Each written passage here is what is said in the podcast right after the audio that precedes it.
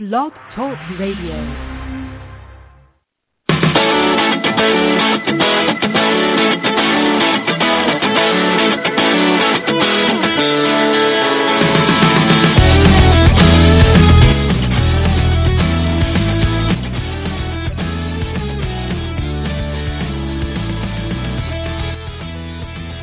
Hi, this is uh, Jim with Sid. Welcome to the latest Outsports podcast. March 6th, uh, no more rain in Los Angeles, Sid. We survived the deluge. Well, but I barely survived the ice and freezing cold in Dallas this week. It was it was brutal. I mean, I've never seen I've never seen a highway covered with literally an inch of ice. It was insane. Well, Dallas had that, and that's, they had hosted the Super Bowl a few years ago, where it was just so chaotic. But yeah, it was chaos. It was, it was You know the advantages of living in Los Angeles. I haven't had a shovel snow in 30 years, so well, and we have our flag football league starting up on our gay flag football league starting up on Saturday, and Jim and I will be. I don't know. At some point, we'll probably end up playing against each other. Oh, that's right. Yeah, I'm refing, and then I'm going to play whenever I feel like it.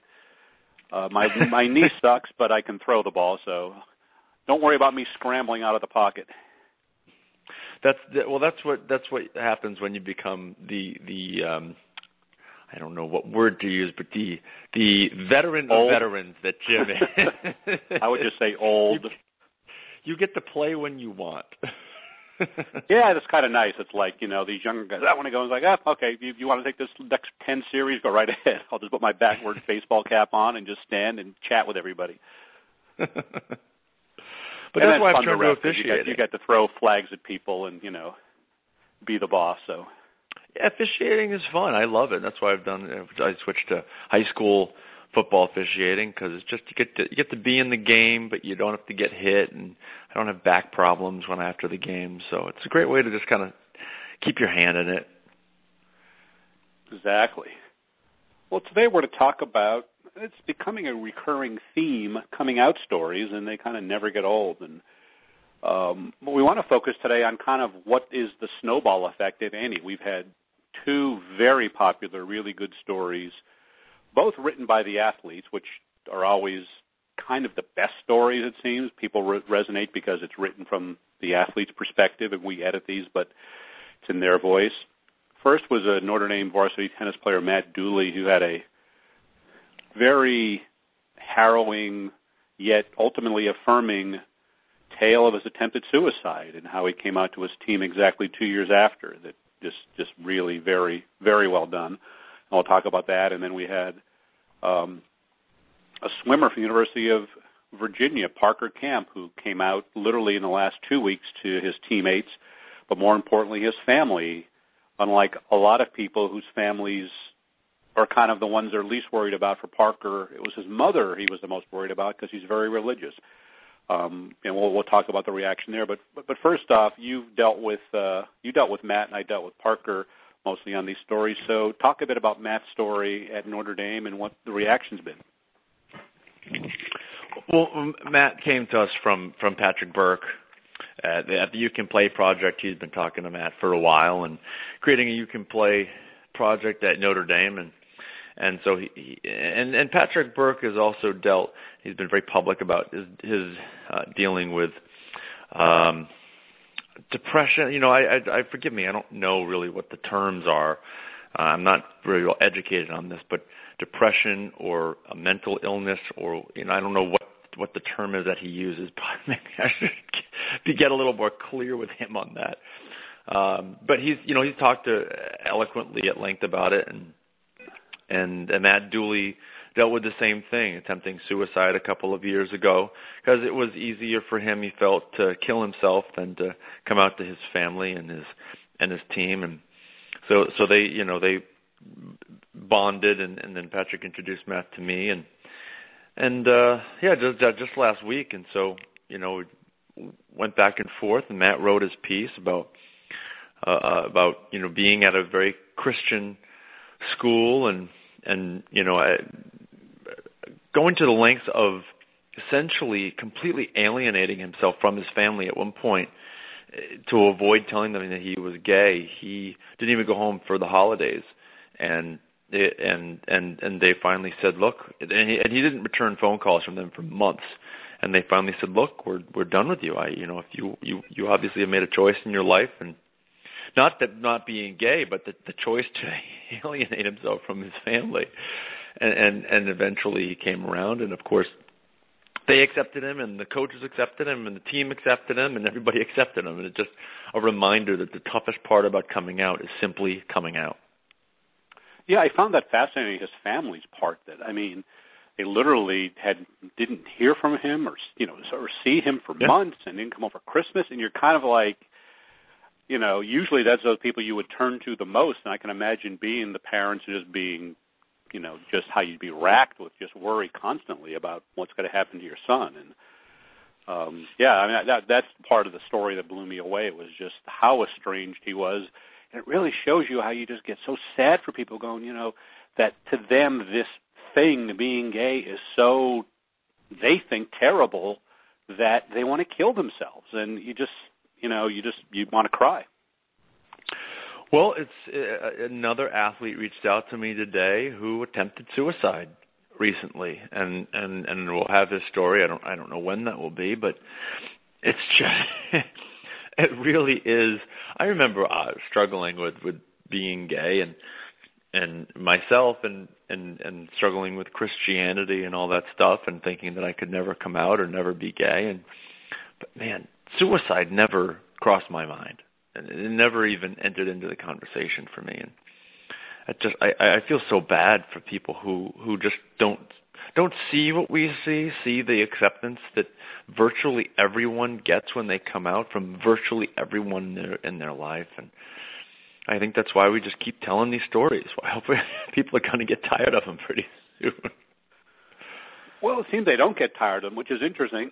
and I try to tell people that you know, again, we have nobody in the NFL. We may have Michael Sam, one guy in the NBA, nobody in baseball, nobody in hockey, nobody in the Winter Olympics who was a male, nobody in major college football, nobody in major college basketball. So there is still a lot of stories to be told.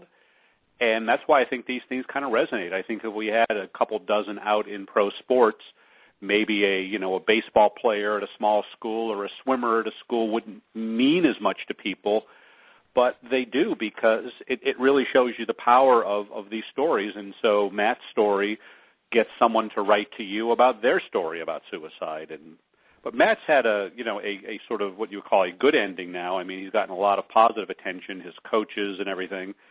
Um, about you know they they basically rallied around and supported him.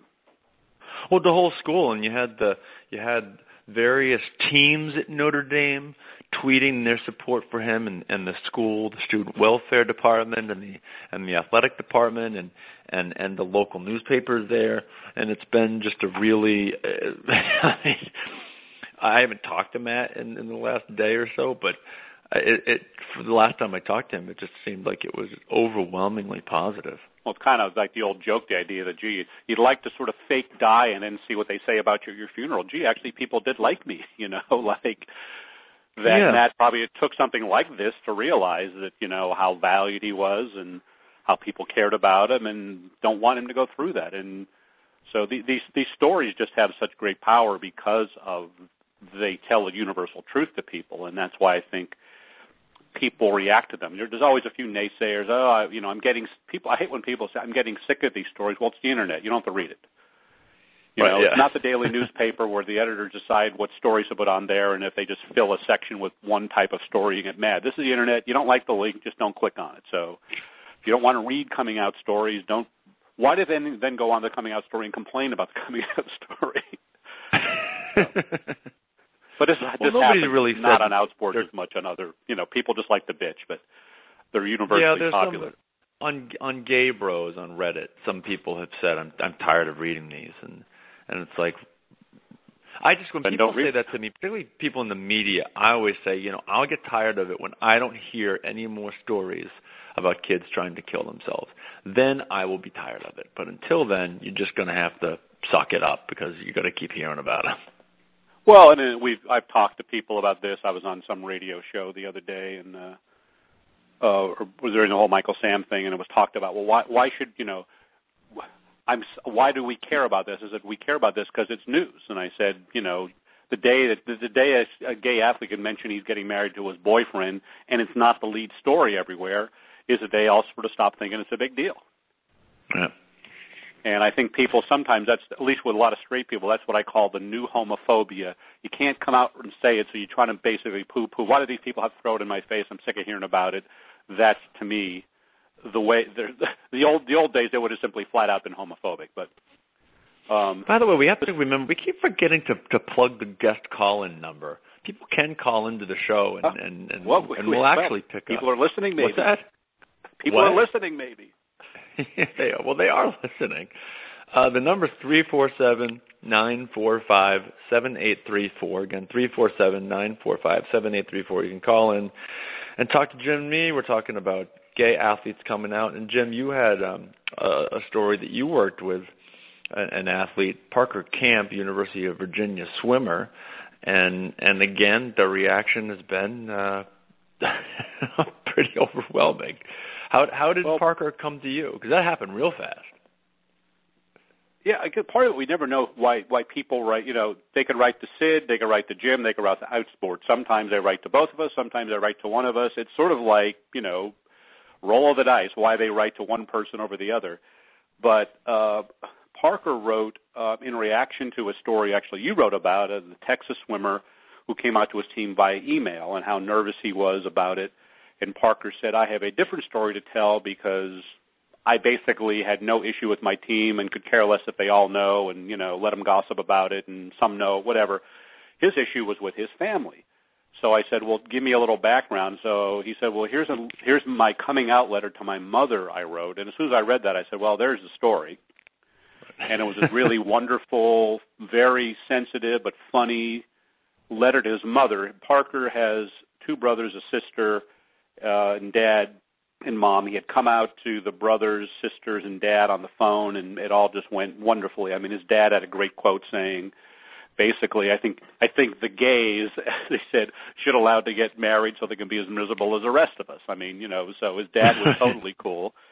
Um, but his mother is very, very religious, and so Parker was not sure how she would he would take she would take it. So he did not call her. He just couldn't. He called her. She talked. He couldn't say the words, and so he hung up and decided to send her an email, and it was just really a wonderful email from a son to a mother. And basically, he concluded by saying, "Give me a call when once you've regained consciousness." And then, P.S. Can you deposit my rent check? So I left that part because I thought it was just brilliant. You know, even when he's coming out of his mom, he has Yeah. more practical things like his rent check to deal with. But it was just a great. And so I said, "Well, can you write up you know, I'm going to lead with that and then write up about the reaction. So he just wrote a really very good story about coming out at the University of Virginia. And his mother was wonderful about it. I mean, her religion still gets in the way a bit, and it's the old, well, I'm not sure I accept homosexuality, but I love you, which to me is the transition phase. A parent may initially have some, you know, verbalized reluctance, but she's been nothing but supportive of Parker. And so that's why he wanted to share the story and he got it Yeah. because he saw this other swimmer write about it. And so his reaction with his team was he's so blasé. At one point, he said somebody said to him, "Oh, the whole women's team knows," and he goes, "Oh, good. That'll save me trouble telling everybody because they'll gossip and the whole school will know within a day." So he had no he had no concerns about his teammates, and he said, "I have not told everybody because I don't feel I have to hold a public announcement. I've told people I care about, and they want to tell people." But it was his family that was a thing that most worried him, and they've all been just extremely, you know, wonderful about it. And his brother, um, who's older than him, wrote a really nice. Uh, he sent him a text um, that he let us use. He said, "We are the definition of a modern family: the grandparents who spend a lifetime together, divorced parents that are polar opposites, the gay kid, the hardcore hipster girl, the everyday churchgoer, and whatever I am. And I wouldn't trade it for any other family in the world." And to me, that's sort of the perfect sentiment of sort of modern America. And then his brother went on Parker's Facebook page and said, "Well, now that Parker's off the market for you women, if you want somebody taller," and then he listed his phone number on on, on the Facebook page for any single women to call him. So it's that kind of reaction that you know made that story a lot of you know very affirming and everything. But again, it's the fact that people it resonates with people because his story is universal. Well, Jim, we have a phone. We have a, we have a caller. Should we take it? I don't know. It doesn't say on the thing who who it is, or it just says where they the number they're calling from. Great, let them in. Uh, or her. All right. Well, this is going to be our first caller. All right. Hi, you're on the air. Hello, it's a her. Um, I, you know. Where are you calling from, by the way? Oh, I'm sorry. I'm calling from St. Louis, Missouri. Hi there. Um. And what's your I, name? You know, my name is Renee. Oh, okay. Hi, Renee. Hello. Um, I just saw the um title for today for your show, and I wanted to speak on it. And you know, I'm not. You guys may not necessarily like what I have to say, um, but I am not a supporter of the whole coming out thing. Um, I, you know, I am one that it, that's not for uh, gay marriage, but my feeling is about the sports industry. Um, I think there's some complexities there, but particularly Michael Sam, I feel like for him it was a strategic move. It was more so to ensure a few things, to ensure that he would get picked up by a good team, to ensure that he would get, you know, a good salary, um, and to ensure that he, he already gets that out there for people. And one of the main things I saw is that a, comp- a bunch of, you know, top level companies had approached him already to, uh, you know, sell their products. And that was just astonishing to me because I'm like, why is it not about the sport? And why isn't it that he couldn't just go and play football and then if they see him out or something and he has his his friend with him or partner with him and it just be like that. I didn't I didn't understand why there needed to be a big huge you know, coming out and maybe because I'm not, you know, homosexual I can't understand that. But that's something in general I I find it hard to understand why gay people need to come out. Um, and especially on well, I can understand telling your parents, but on a on a wide scale like that, I mean, I just I, I'm I don't know, I just don't get that. And I think it's personal. You know, leave that as your business. You know, we don't need to know everything going on. Just like a lot of guys who who have girlfriends or what have you, they don't have to come out and tell us about their relationship. We'll end up finding out about it in the media. So it, to me, it was just a, a big ploy, and I think like with Jason Collins and um, there's another guy I'm thinking about that played football. Um, Can we jump in here, Renee? Yeah, I'm sorry. Go ahead. well, I th- you know we can't speak for for Michael Sam, but but what I can say is, is is the reason that a lot of athletes do come out publicly is because of the very stories that that we've been writing about recently. Kids killing themselves, and and and I understand and appreciate that you might not support marriage and and that you know you might have issues with with with with with gay issues, but what I imagine we could probably agree on is we don't want kids killing themselves. Can we agree on that? No. Oh yeah, definitely. Yeah. So so for me, and I think from from Michael, um, I mean, and for a lot of athletes, they do this because they're they're we just don't have any role models for these kids, and these kids feel really really alone. And yeah. and and it's important for for these athletes to to if they're strong enough to be out in public to to kind of you know be seen and and be able to be that role model so that these kids don't feel so alone. So i cert- and and and and, and of course ultimately the fortune 500 companies come you know for a pro athlete will come along mm-hmm. with that. But i don't think that's why michael came out. I think he came out because he just wants to be able to be himself out in public and he wants to help these kids Jim, what's what what you know, what, what I'm your. Well, I think what I'd say, Renee, is I think Renee, because there are no openly there are gay players in the NFL, there's nobody openly gay.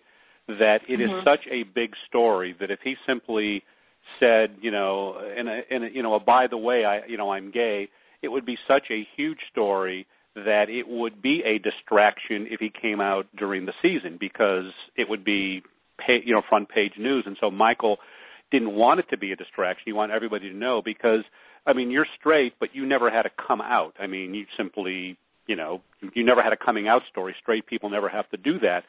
So you're right that some guys don't mention their girlfriends but a lot of them do mention their girlfriends or their wives and we all just accept it and don't make a big deal. But it's still so unusual for anybody openly gay to be playing in pro sports that it's a news story and Michael didn't want a team to be blindsided or the fans to be blindsided. He wanted to say, Here's who I am and hopefully once he says it once the story gets out of you know, gets out of the way.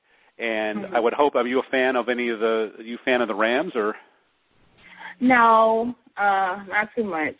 Um, I'm actually a fan of the Chiefs because I grew up in Kansas City more than in St. Louis, so I support the Rams a bit, but um, I'm more of a Chiefs fan. So if the Chiefs drafted Michael Sam, would you would that bother you in any way?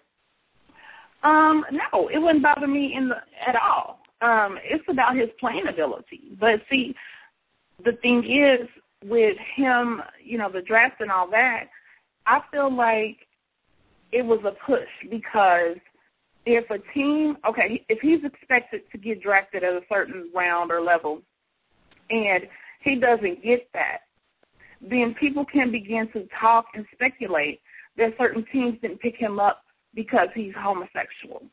And I felt like nowadays, you know, there's a heavy, heavy price to pay if you speak out against homosexuality in in the media or in the entertainment field. And so I believe that him doing that was strategic because then if a good team, a solid team that was, you know, on the expected to pick him up did not pick him up, there would be, you know, some hoopla behind that. And, you know, for instance, like GLAAD or, or something like that would say, oh, well, these teams passed him over because he's gay. And so then those teams would have to respond to that, you know. So I think there there was a, some strategy involved. Well, I I don't think that anybody is going to point to a particular team and say that team didn't pick him because he was gay. I think you know, the NFL draft is a complicated thing, and, and you never know mm-hmm. when somebody's going to go. And and you know you know I I for him as doing this as a strategic move to get drafted, you know, before he did this, he was projected um, by CBS Sports as the 90th best player in the draft. He was. Virtually guaranteed to be drafted. Anywhere mm-hmm. from the that's about the third or fourth round is what people seem to have have said. So, so I don't think that I don't think he did this to, so that he would be guaranteed to get drafted. Anything, people think that he by doing this that he uh, reduced his draft stock. I don't think either of those things is true. Um, but I can tell you that, that the people that I know in the gay community, and GLAAD and GLSEN and and us at Outsports, we're not going to point to any team and say you didn't draft him because he's gay. We're just going to be happy with whatever team he ends up on. Well, I can see, I can respect that. Yeah, and, and Renee, your point about it, I mean, it's a valid point, and I think you represent the views of a lot, you know, a lot of people on this. But I do think the fact that there are no openly gay NFL players shows you that they must feel it's not an advantage to do what Michael's mm-hmm. doing. Because I think mm-hmm. if it was an advantage, you might have some guy who might be getting cut say, "Hey, I'm gay," and then therefore, you know, if they cut him, he could blame it on homophobia. So it's still right. in it still is such a difficult thing because it's such a personal choice. People have to tell their family especially is what what worries them, you know, their mom, their dad. And so people come to this decision, they don't come to it lightly. They don't simply wake up one day and say, I'm, I'm going to say it. In Michael's case, mm-hmm. he it was strategic. He didn't want to do it during training camp when all of a sudden maybe his teammates would say, "Oh, you're doing this now to get attention, and so we can't cut you." By doing right. it in February, Michael goes through the combine, he goes through his pro day, he goes through the draft, and by the time he hits training camp, he'll hopefully be treated like just one of the guys, and we'll yeah. he'll and we want him. Sid and I want him to rise or fall in his marriage. We don't want him to be picked because he's gay. We don't want him to get a, a mm-hmm. job because he's gay. We want him to get a job because he's a good football player. And exactly. I think ultimately that's that's when we'll get to that point in society where people can come out as gay and it's not and we're not talking about it and you're not talking about it. It's simply like someone saying they're, you know, Episcopalian or Methodist or whatever, you know, they can say that and nobody cares. So I think we're not at that point yet, which is why it is such a big deal. Yeah. I mean, I get that, and I, you know, I'm not homophobic or anything like that, but I'm just, I'm more of a traditionalist um type of person.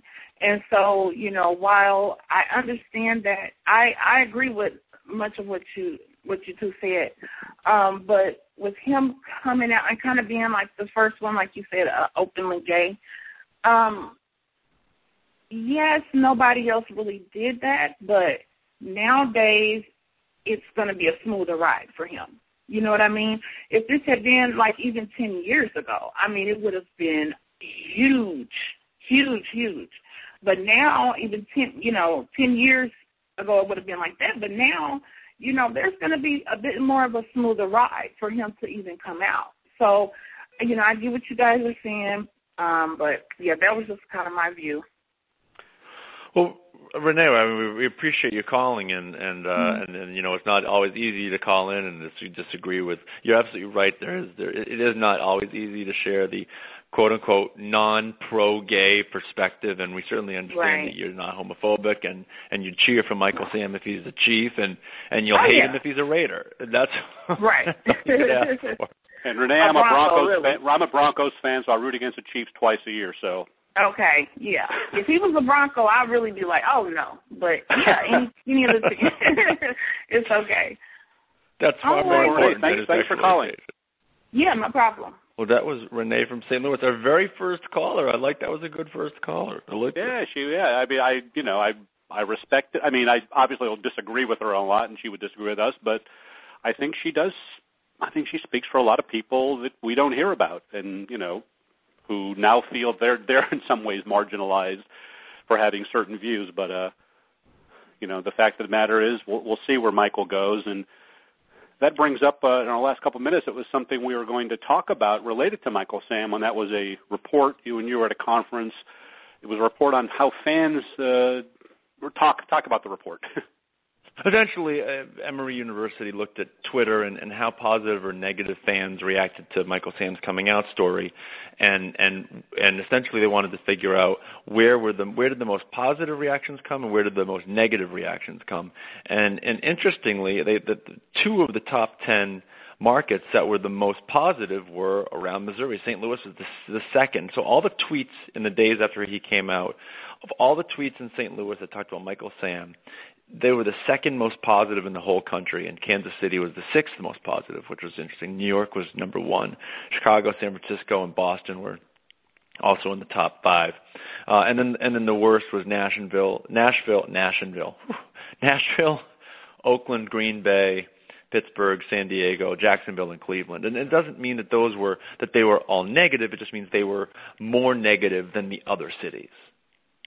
Yeah, I found it. The, the other things are always interesting, and you, you don't know how they quantify it. The idea that San Francisco would be the fourth most positive and Oakland the second most negative just seems strange because it's the same Bay Area, and you have fans living in various, you know, all all up in the Bay Area who can be fans of both teams. So I found that a little bit strange. Why Oakland? How they would even sing, you know, um, single out Oakland? Is it by IP address? Is it by identifying as Raider fans or? Did you have any well, idea no, how they it's, did it's, that? It's geographic. It's geographic. It's not by by fandom. It's geographic, and and these guys are some of the best in the business at, at doing this. They do it all the time with all kinds of different things, parsing uh, data from from Facebook and Twitter and and all that kind of stuff. So so you know, I mean, it's they're they're they're the best at this, and if if they say the most. I just find the Oakland game, thing strange that it, that there could be that much of a difference across the bay with reactions to a, a gay player. I would imagine well, Raider uh, fans.